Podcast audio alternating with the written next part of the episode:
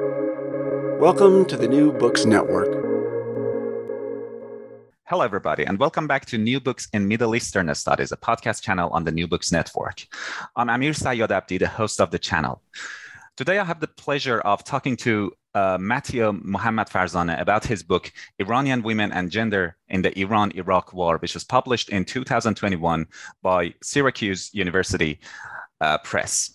Uh, Mateo is Associate Professor of History at Northeastern Illinois University, who has interest in Iranian women and gender in war, Islamic clerics and modern politics, constitutionalism and reform, and religious nationalism. Matthew, thanks for accepting my invitation and welcome to the show. Thanks for having me. Uh, to start off, uh, could you plus uh, could you please tell us a bit about your personal and research background? Sure. Well, um, I was born and raised in the southwest of Iran in city of Ahvaz in 1967. So I I'm 54 years old. Don't mind saying that.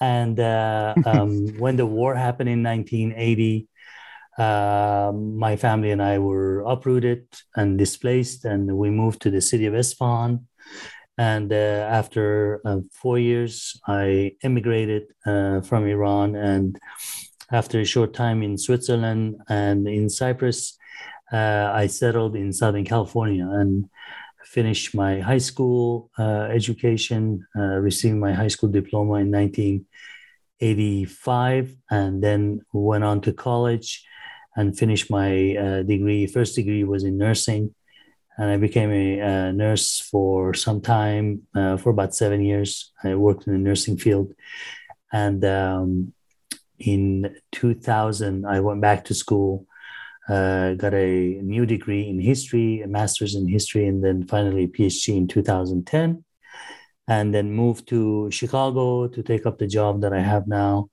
as an assistant professor in 2010, and uh, as you mentioned at the beginning. Uh, I'm an associate professor of history now. Uh, thank you, Mateo. Um, there is often a story behind every book. Uh, what's the story behind yours? Um, how did the book come about, and how long did it take for you to write it? So the story behind the book, uh, as I mentioned in the uh, preface of the book, uh, was that I was a war volunteer with the Iranian Red Crescent, which is equivalent to the Red Cross uh, and uh, as a teenage volunteer, I saw a lot of people donating things uh, to the war effort in the 80s. I got involved from 82 to 84 before I immigrated. And uh, I used to see a lot of women uh, giving their worldly possessions. And of course, uh, living in Isfahan, which the province, the city, and its surrounding area gave uh, the most amount of martyrs or the people that actually went to war and got killed. And um, I would see processions of uh, bodies that would be brought back in coffins. And I would go to those and I would see the wailing mothers and the very um, graphic scenes of mothers and sisters and grandmothers and relatively most of the women relatives of the martyr how they would suffer in in uh, the process that it was the war. And also i saw you know women nurses and you know first responders and what have you. But um, several years ago uh, in 2009 uh, to be exact i went back after 20 some odd years to the southwest and uh, in one of the mosques in city of Khorramshahr in the southwest i noticed there was not a single photo of a woman who had um, resisted um, the Iraqi army from occupying the city. And they held up and they fought along uh, the side of men, volunteer men, and the regular army uh, that was entirely all male uh, uh soldiers and officers. And uh, not a mention of them was anywhere. And that's where the trigger for uh, writing this book actually happened. So I wanted to be the voice of women that uh, I argue in my book. Uh, they ran into hundreds of thousands, if not millions, of Iranian women that either directly or indirectly uh, participated in one way or another. And I talk about 18 different roles that they played. and uh, I'm sure we're going to talk about that. So that uh, that was the that was the start of it, and uh, I always say too in historical studies, people usually choose subjects uh, for the most part that uh, is somewhat psychologically they're connected to or mentally connected to.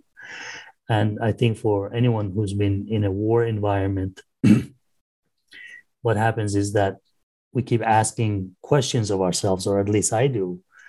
You know, why am I in the United States? Why am I an immigrant? Why was I uprooted? Uh, why did I have to leave the hometown that you know uh, um, I have so much good memories from my childhood?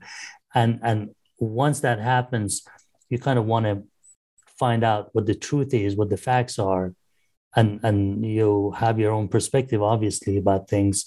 And when it becomes academic, it becomes not only enjoyable but also uh, uh, fulfilling in the sense you kind of have a lot of answers for the questions that you always ask yourself. So I think those two reasons were as to why I uh, uh, thought about writing a book. How long did it take? Um, in 2009, when I uh, kind of got the idea that a book like this needs to be written because there's yet to be, you know, one like it till I actually published it in uh, uh, 2021. Uh, um, I noticed that um, I couldn't dedicate the time that I needed to do research, do it justice the way uh, I should, uh, as somebody who was trained in Western institutions, mainly in the United States. So uh, it was in the back burner, as we say. And I started gathering sources every time I would go to Iran. And uh, when my first book came out, and uh, uh, I kind of moved along, and you know that was behind me. I wanted to work on the book. So on and off from I would say 2013, 2014. I really don't remember when I started to write the first sentences or the words, but it was, you know, it was after I published my uh, uh, first book that I seriously started to engage with it. So I would say it took about four or five years. Uh, there are uh, a couple of things you mentioned that I want to follow up on a bit later and discuss with you in more depth. But before that, uh, I wanted to ask a uh, kind of a methodology related question. And that is what sort of sources have you uh, consulted when uh, writing this book and researching for this book? So, uh, for those who are listening to this podcast and might not be familiar with field of Iranian studies or historical studies in, in Iran, um, the difficulty with studying the war is that we really don't have a centralized archives um, that people can access. And uh, doing any research in social studies or humanities, for that matter, in Iran is sort of like uh, playing Russian roulette. You know, um, you don't know who's watching, you know, over your shoulder and what kind of uh, reaction the officials would have once you find out once they find out that you're researching something that they feel like they own it as as the uh, the narrative of the war is a state narrative in essence and that's what gets promoted. So anybody who wants to research something that the state owns or uh, claims that it owns it becomes kind of you know uh, hairy as we say it becomes kind of problematic. So uh, when i started gathering sources I started with visiting bookstores that were dedicated to the war narrative, and there are several institutions dedicated to that that are state sponsored. So the Islamic Republic uh, uh, pays for and organizes and maintains these organizations. So I started reading their literature, and they have a vast collection of books about the war. And um, at the time that I started, not too many women had written about their experiences in the war, which what I was really interested in. So I started reading the memoirs of men. So let's say the commanders of the Revolutionary Guards that were at one point, you know, uh, uh, foot soldiers or you know, uh, entry level volunteers as as uh, uh, young lads, and uh, I noticed that none of them actually mentioned the idea of their the women in their lives being involved in the war.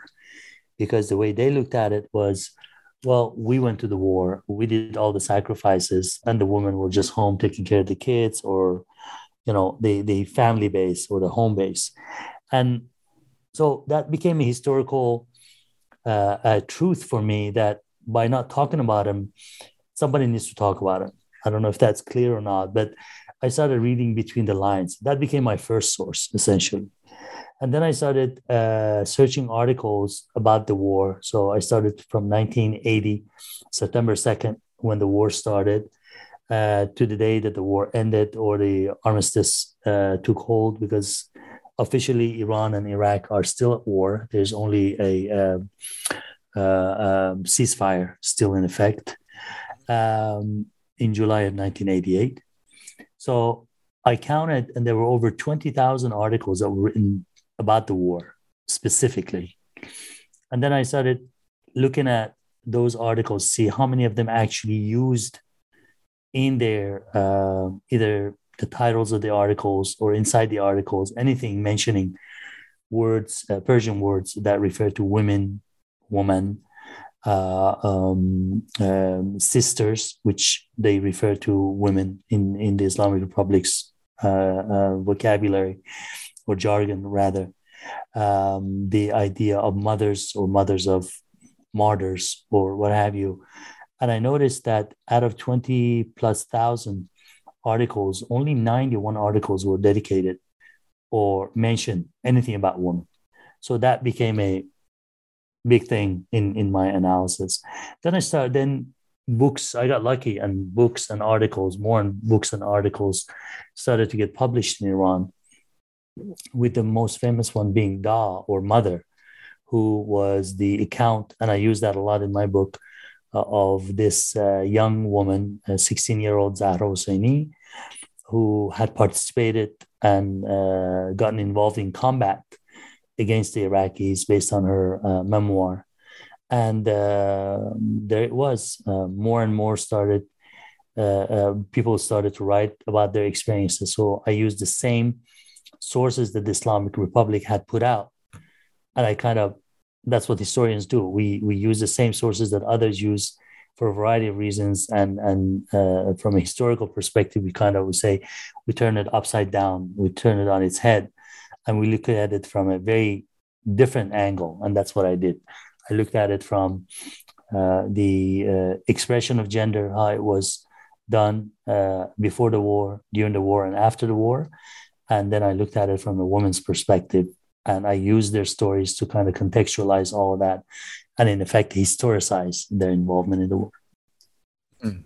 Uh, but um, I mean, the first thing that I want to follow up on regarding what you said earlier about uh, researching on uh, women who had different roles in war and, and different capacities is that uh, could you give us a very brief history of uh, Iranian women's involvement uh, during the Eight Year War? I mean, in what capacities and to what degree were uh, women involved? And the second question is that why do we hear uh, so little about women's involvement in war, as you just mentioned, uh, which I believe is not limited to the Iranian context, but since we are talking about you know Iranian context, um, could you tell us the reason why?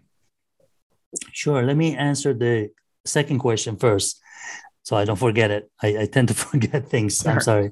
Yeah. Uh, the reason why we don't uh, uh, hear about women in wars is part of a global phenomenon that war as a violent act uh, um, is usually taken by men to be their domain. So it doesn't matter which war we're talking about um, the Vietnam War, the Korean War, the two world wars the Cold War, uh, which was not a conventional war in some yes. sense, uh, uh, the wars in Latin America, the wars in in China, uh, in Japan, in Korea, uh, all the wars pretty much have a male-dominated narrative, because uh, accolades such as bravery.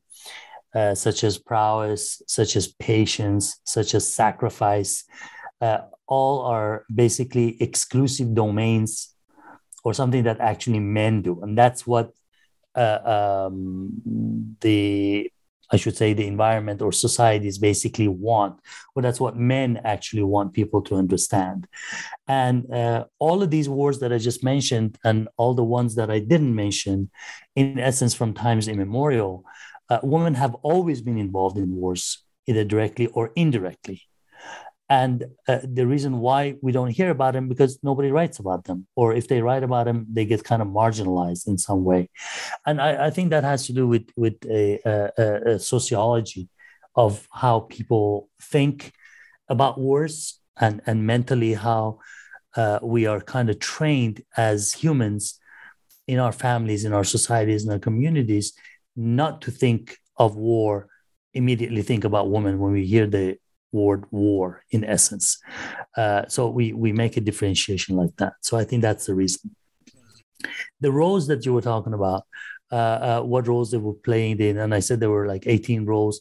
So the most basic ones, uh, I would say, um, were the roles that were women that actually volunteered uh, to participate. So these would be women that would run thousands and thousands and tens of thousands of uh, soup kitchens, as we call them, or neighborhood uh, uh, cooking efforts that would make food anywhere from you know baked beans to uh, bread to soup to casseroles to uh, simple uh, snacks of cheese and bread. that would be all um, sort of like put into little packages and sent to the front. So that was the most basic way you could do it. They got involved by donating. They would donate as uh, uh, material things as precious as maybe their gold earrings or bangles. Uh, or at the, the highest and the most tragic way, they would offer their sons. They would agree and they would push their sons, they would push their husbands, they would push and recommend and tell their men in the family to go to war, knowing that the uh, uh, the worst case scenario, which happened for hundreds of thousands of people, would be that they would die or they would become disabled, or they would uh, uh be captured as a prisoner of war, or they would go missing, which is the case today. So um, that's the most dramatic participation, and then you have other roles such as uh, females or women that would actually surgeons uh, I talk about one woman who flew reconnaissance missions uh, uh, as a pilot. I talk about uh, um, first responders uh, that were mostly women. I talk about women combatants, uh, instructors, drivers, photographers, journalists. what else? and uh, uh, people that uh, armed ammunition depots, people that dig, you know, dug graves, people that, you know, readied the bodies to be buried in in city of Khorramshahr and Abadan for time being, and women that actually protected their villages in the cases that I have in in the province of uh, uh, Kermanshah or in Kurdistan or other places.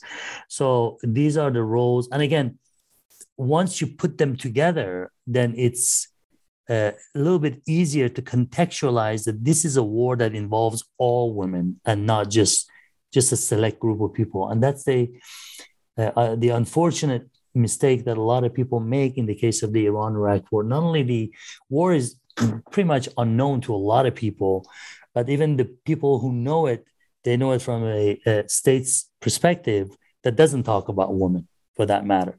Mm. And there are various reasons for that also that we can probably get into later on. But uh, when it comes to women's participation, it's an all encompassing involvement. It's not just one group of people.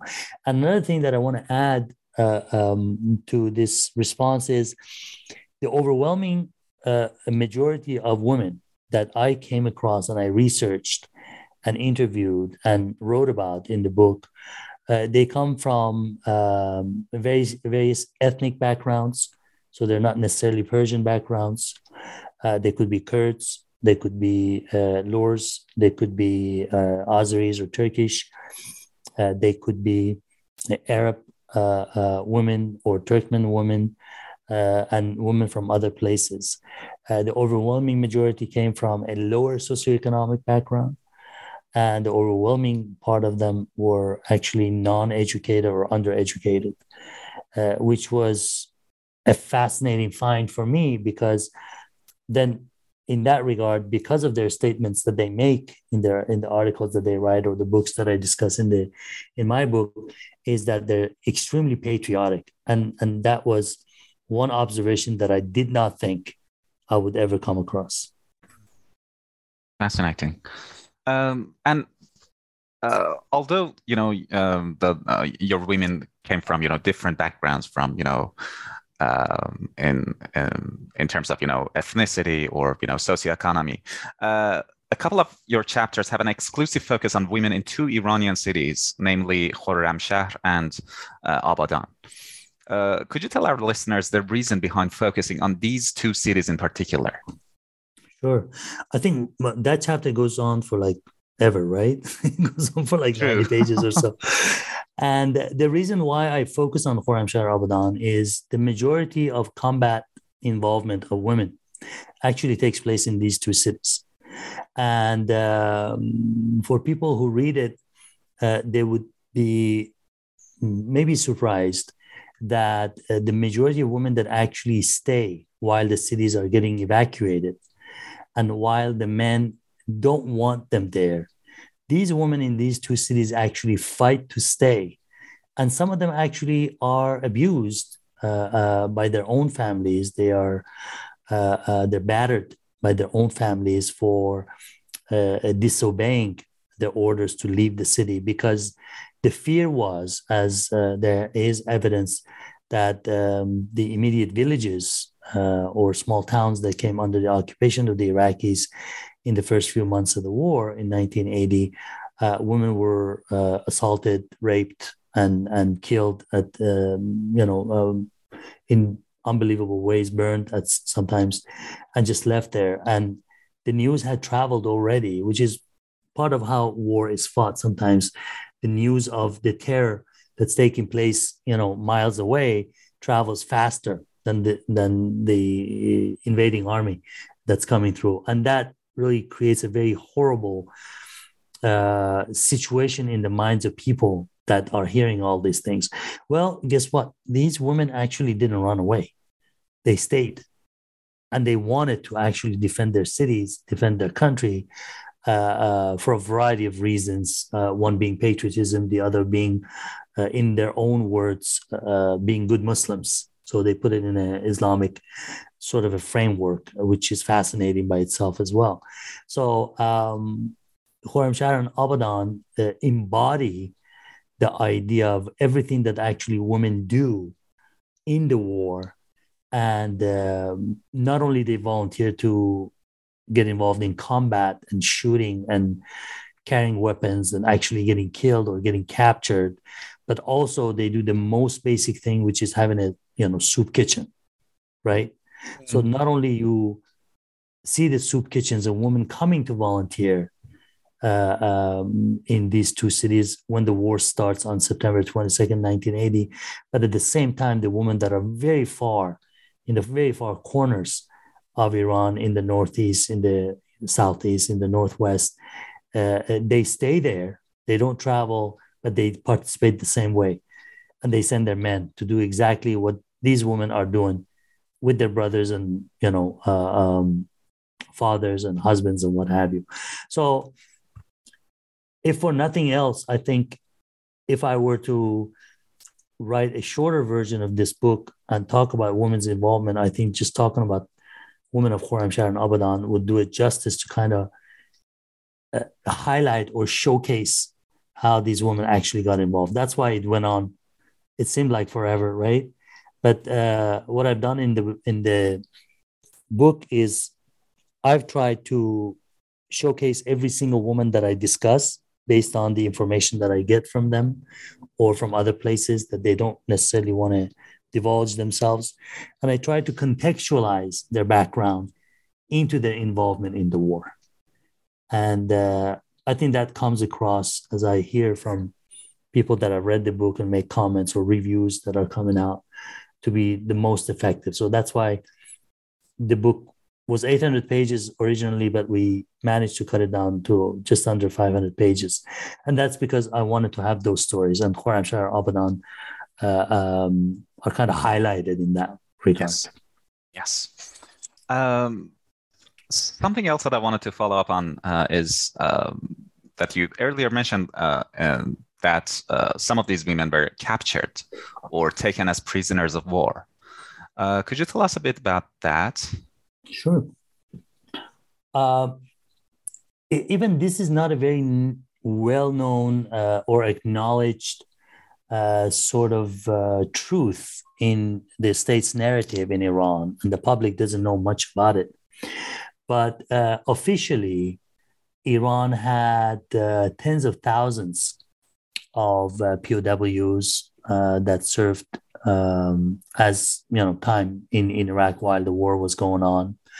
And uh, what happened was uh, we find out that officially the state says there is only uh, 41 female POWs. And in some other sources, we have 171 POWs. But in other places, we read that there were a lot more than that.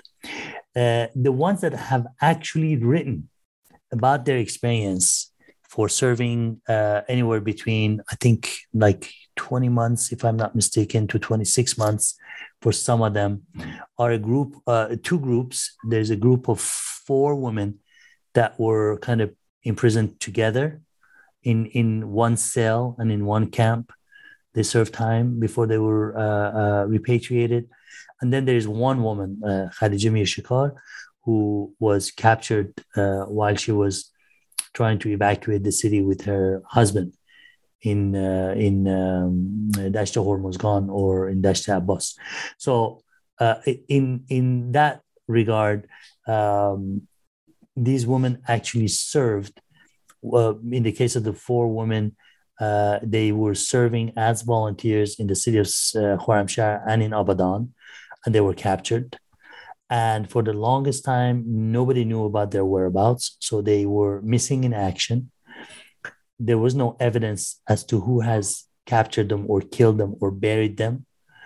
Uh, the government of Iraq, the uh, Ba'athi government at the time, with Saddam Hussein being the president and the leader of the party, had decided to keep these women under lock and key in political uh, prisons in downtown Baghdad the Al Rashid prison. And uh, they were trying to extract information from them because one of the things that they couldn't believe is that women actually volunteered to go to war. And they thought these women were trained spies or trained operatives that had been sent to the front or that had remained in these two cities of Khorramshahr and Abadan in order to be captured to somehow deliver information to the Iranians. I don't know how, but that's what they were thinking. So, from the perspective of gender roles, from an Iraqi perspective, they were kind of baffled that Iranian women actually would do such a thing. I don't know if that makes any sense or not, but uh, it, it, it was a fascinating find also to see how the Iraqis were not only shocked that they have women, but they would not divulge any information based on their own statements that they published later on. So I talk about them and uh, um, the horrible conditions that they're kept in, uh, not being able to shower for months sometimes.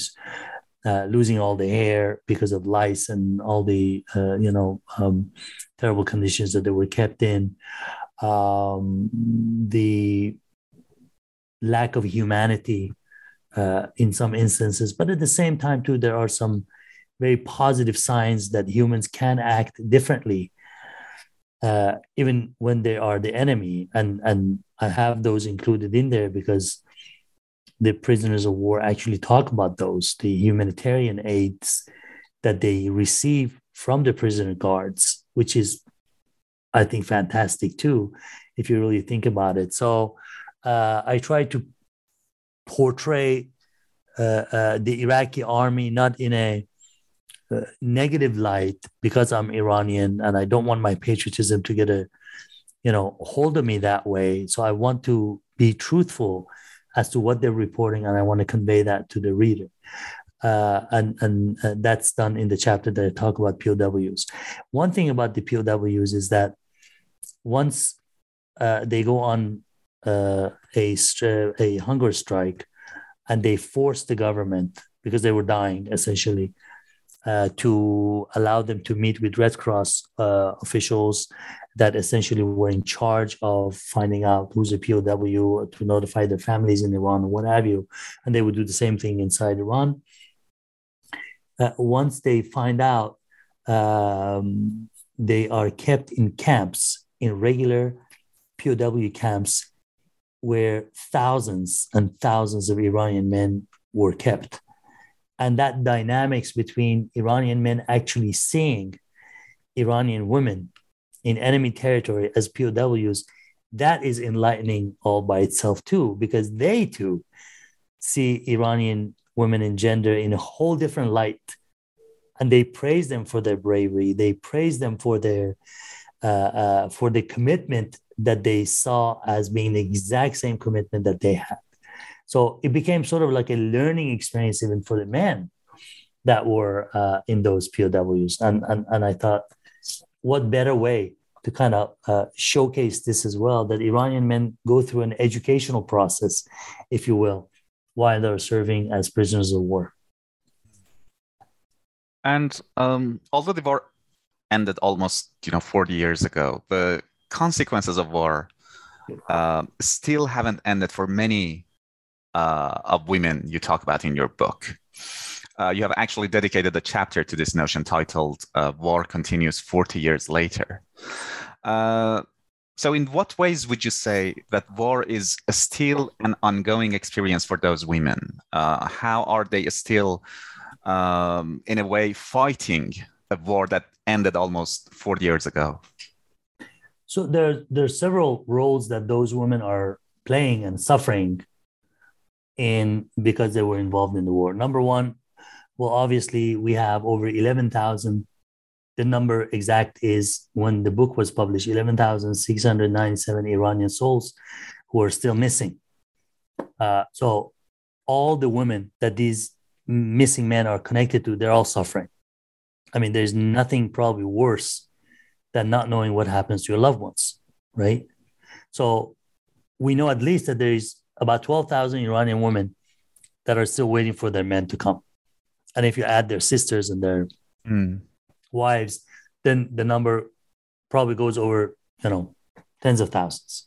So that's one group. Another group are the women who are taking care of their disabled family members, men or women.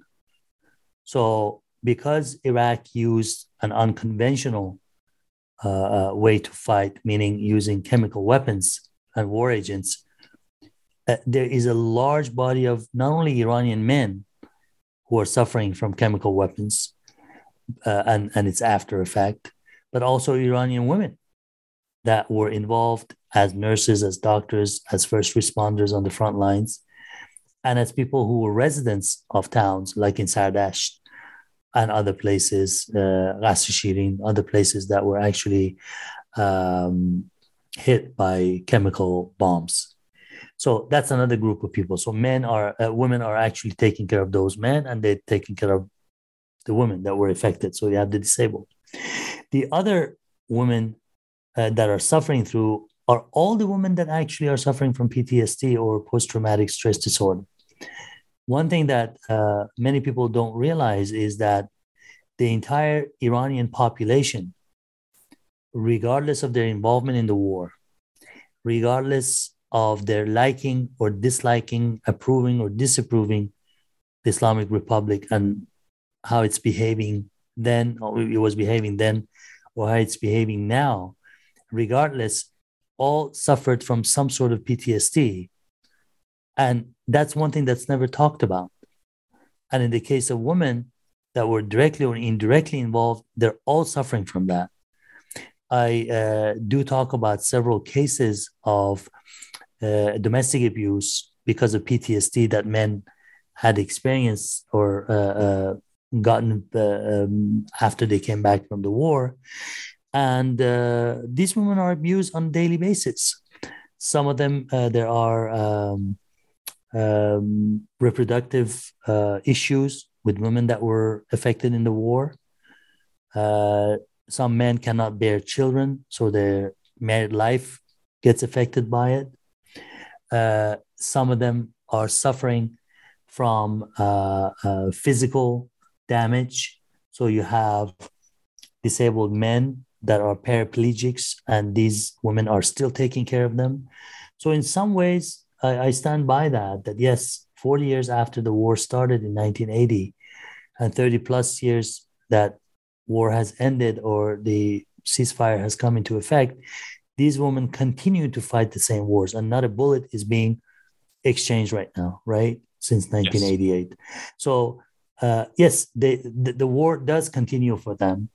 The war is not going to end, no matter what the results of any settlement or any peace negotiation that would come about. It's not going to change a lot. They will continue to suffer, and that needs to be highlighted, which I've tried to do here.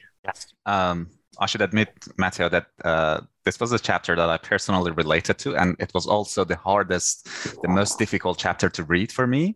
Mm-hmm. I had mm-hmm. to um, take a couple of breaks between um, reading that because I have a you know close female family member who has been injured, has been affected in the war physically, mm-hmm. and is still struggling with the consequences of war. Uh, not only her, but also her family. And uh, I want to come back to this, you know, emotive, um, you know, element of research on war uh, but but before that, um, we've been talking about the role of women on the front line so far, right? Right. But as equally important as that is uh, women's roles on the home front during wars, not only in the Iranian context in general. Uh, but how did Iran-Iraq war change the lives of Iranian women on the home front?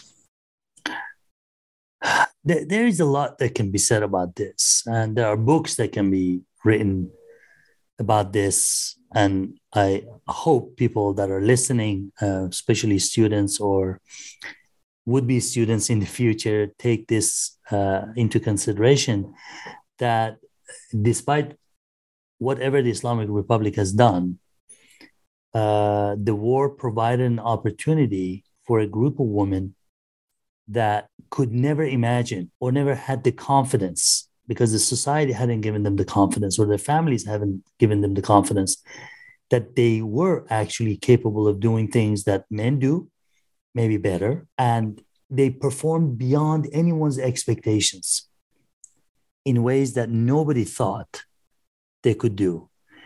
So that group of women essentially, I call them the marginalized. They were marginalized before uh, the 79 revolution because the overwhelming reforms that the Pahlavi regime brought along and provided for women, which were fantastic, by the way, in some ways were secular in nature and wasn't really friendly towards women who were religious or undereducated or came from the periphery, the marginalized, right?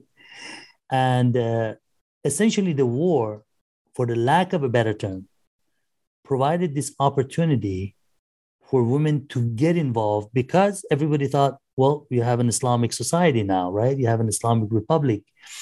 And the same father that would have had a very hard time allowing his girl to watch television during the monarchical period, all of a sudden decides that it's a different world, it's a different Iran, and sure, she can pick up a gun to go kill the enemy and hang out with a bunch of male soldiers and volunteers that they've never met before.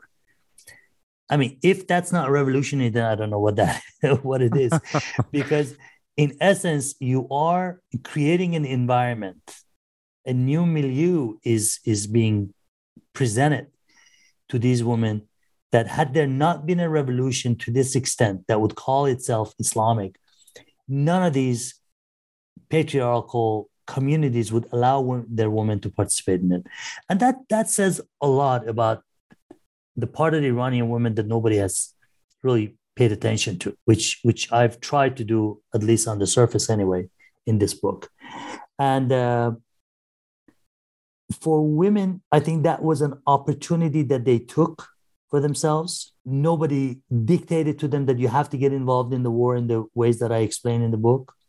The only contextualization that they really get as participants in war is as reproductive units as people that you know give birth to kids that would become volunteers in the war later, right? Mm. And that's what the state wanted. But the woman said, no, actually, we're a lot more than that, right? And that was the unintended consequence of involving women in the war, or actually, at some point, Ayatollah Khomeini begging women to get involved in the war because war consumes everybody in societies. It's not just one group of people. Yes. And that's another thing that a lot of people don't realize. Uh, we all pay for our sons and daughters, for our neighbors, kids, cousins that go to war, because they come back, if they're lucky, they come back with a slew of uh, images that's going to play into their mind and it's going to make them a whole different person. And that affects the society in general, right? For yeah. the long time. And, and especially in the United States, that's what we experience all the time with people that were involved in the war, in various wars, the latest being the Afghanistan war. Mm. Um, uh, going back to um, what I mentioned earlier about the emotional aspect of research uh, on war. Uh, war is obviously one of those topics that is not exactly um, very pleasant to do research on, I'm right. assuming, uh, because you inevitably come across sources or stories, photos that can be daunting, disturbing. Mm-hmm. Uh, it's a very emotive topic that uh, surely involves a great deal of uh, emotional labor. So, um, what was some of these challenges for you when doing your research? And more importantly, how did you cope with all these? Uh, wonderful question. Thanks for asking it. Uh, if anybody's been in war or any sort of a violent environment uh, um, in any degree, once you leave that environment and you feel like you're in a safe zone, which immigration for me did uh, in Switzerland, Cyprus, and then in Southern California, um, that trauma doesn't really go away. It gets stored somewhere in your brain. I was just talking to a psychotherapist who uh, uh, specializes in, in, trauma of the war. And actually, they're thinking about doing a podcast about that. Um, and what happens is, from what this psychotherapist was telling me, is that it gets stored in somewhere in your brain. And it's sort of like the knot in your shoulder that if you don't massage it out, if you don't work it out, it's just going to stay there, right? And sometimes it gets triggered by a sudden movement and it might cause you pain in other places. Well, uh, this trauma, uh, call it the trauma tumor, let's say, is on everybody's mind, including me, because of the involvement in the war. And uh, I kind of put it aside for 26 years till 2009 when I went back to Khorramshahr and I walked into that mosque mm-hmm. and saw the photos of the martyrs. And uh, then again, I kind of filed it away because I think my subconscious was telling me that maybe it would be too much. And once I got, you know, I got started to look at photos and look at, you know, a ton of sources and started reading ton of books and articles and weblogs and what have you about the war, uh, physically, I felt the PTSD kind of coming back in some way, becoming activated in my body. Started losing sleep. Uh, I was very irritable, and um, we have a small uh, small child uh, uh, at home at the time, uh, sort of like a kindergartner of some sort. Uh, and what happened, I would snap back, and my wife noticed it. And uh, uh, then I figured, yeah, it's it's all of that stuff that's coming back, and um, it's the trauma that's activated and it's acting out in my behavior. So, at at some point, should I say, I wasn't sorry that I started researching it. Uh, I was saddened to mm. to to have gone through that because no human should.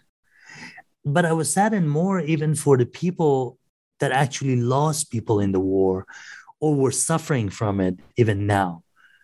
The person that cannot breathe right, because of the chemical war agents, or the person that might still have blisters, you know, uh, in various parts of their body, or the person that cannot have a child because they were in the war, or the person that gets ignored in the society and being called by people that are not very happy with the behavior of the Islamic Republic by its actions, and people confusing many, many facts.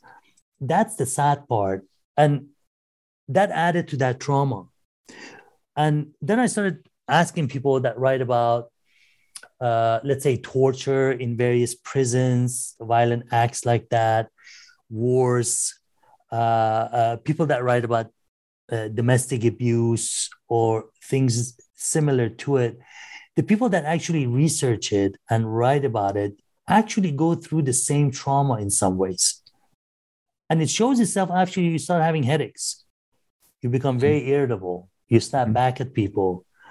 Um, you wake up in the middle of the night thinking uh, the images of, you know, in the films that you've seen or the images in the photos that you've seen or the eyewitness accounts that people tell about their involvement, they, they become extremely, extremely painful, but it's a necessary genre. It is an absolute necessity uh, that people need to, for the lack of a better term, you know, sacrifice in some ways to try to educate the public uh, or to bring back um, the reality of what it was that might get kind of lost in between various organizations and what they want to actually portray as being the truth. And um, that sacrifice is necessary. If anybody wants to write about wars from any aspect, I think that's that's bound to happen, and it certainly happened to me too. Thank you, Mateo. Um, there's obviously a lot more in the book, and I encourage listeners to pick up a copy. But before we wrap up the interview, I'd like to ask Mateo whether you're working on something right now, or are you thinking about doing a research on a particular topic in the near future? Yeah, I mean, uh, one thing that I noticed from this research was we don't know anything about our marginalized women in Iran, particularly. I'm talking about the women that um, were kept in the periphery before the revolution, are kept in the periphery now in a variety of ways. And all of them have a history and that is the big or the, the, the, the big puzzle or the missing puzzle in women and gender studies in Iran that hasn't got a lot of attention or not at all, actually. And my next project is uh, working on these marginalized women, which is which is going to take some time. But before that, uh, I'm co-authoring a book about the role of Iranian women in sports, because we don't really have history of sports in Iran. Nobody's really taken that on, but uh, I like to, you know, find out how women actually got involved. Iranian women got involved in uh, modern sports, how well they're doing, and a lot of uh, uh people, including your listeners, might not know that we have a lot of uh, uh, women, Iranian women, that actually participated in not only uh, international games before the revolution, but even after. Um, we have uh, um, gold, I think it's gold.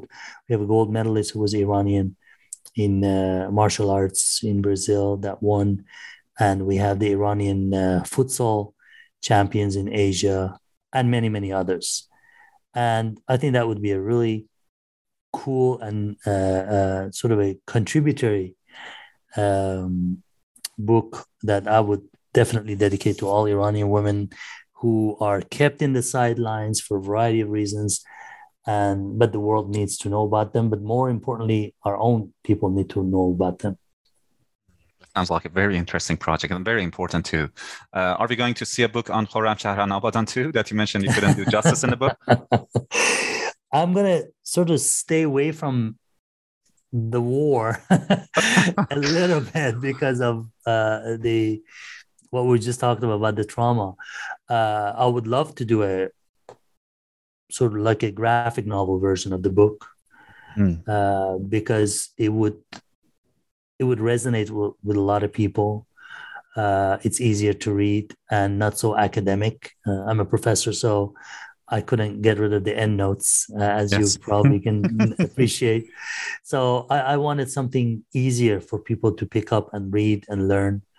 And um, it's got interesting things, I think, for a lot of people. So if there are any graphic artists or graphic novel publishers out there, get in touch with me. Okay. to yeah. work on that. Yeah. um, uh, do you have any further comments, Mateo? Any anything you want to add before we say goodbye?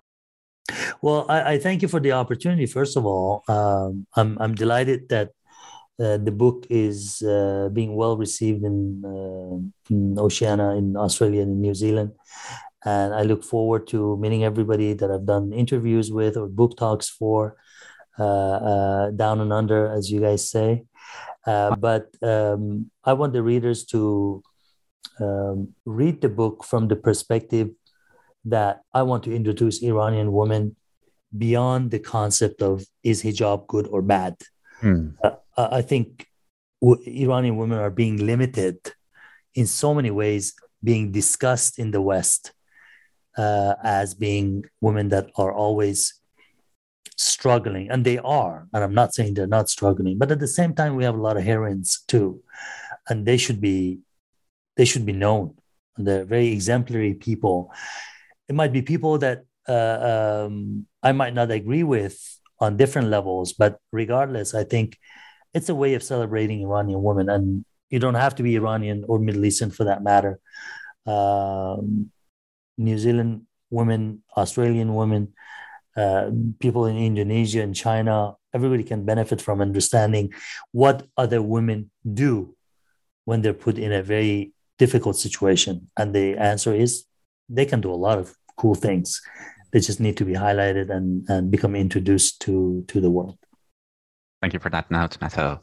And thank you so much for coming on the show and speaking with me today and sharing your um, insight and your work with our listeners. It was an absolute pleasure. Thank you so much for having me. Good luck to you. Thank you. Bye bye.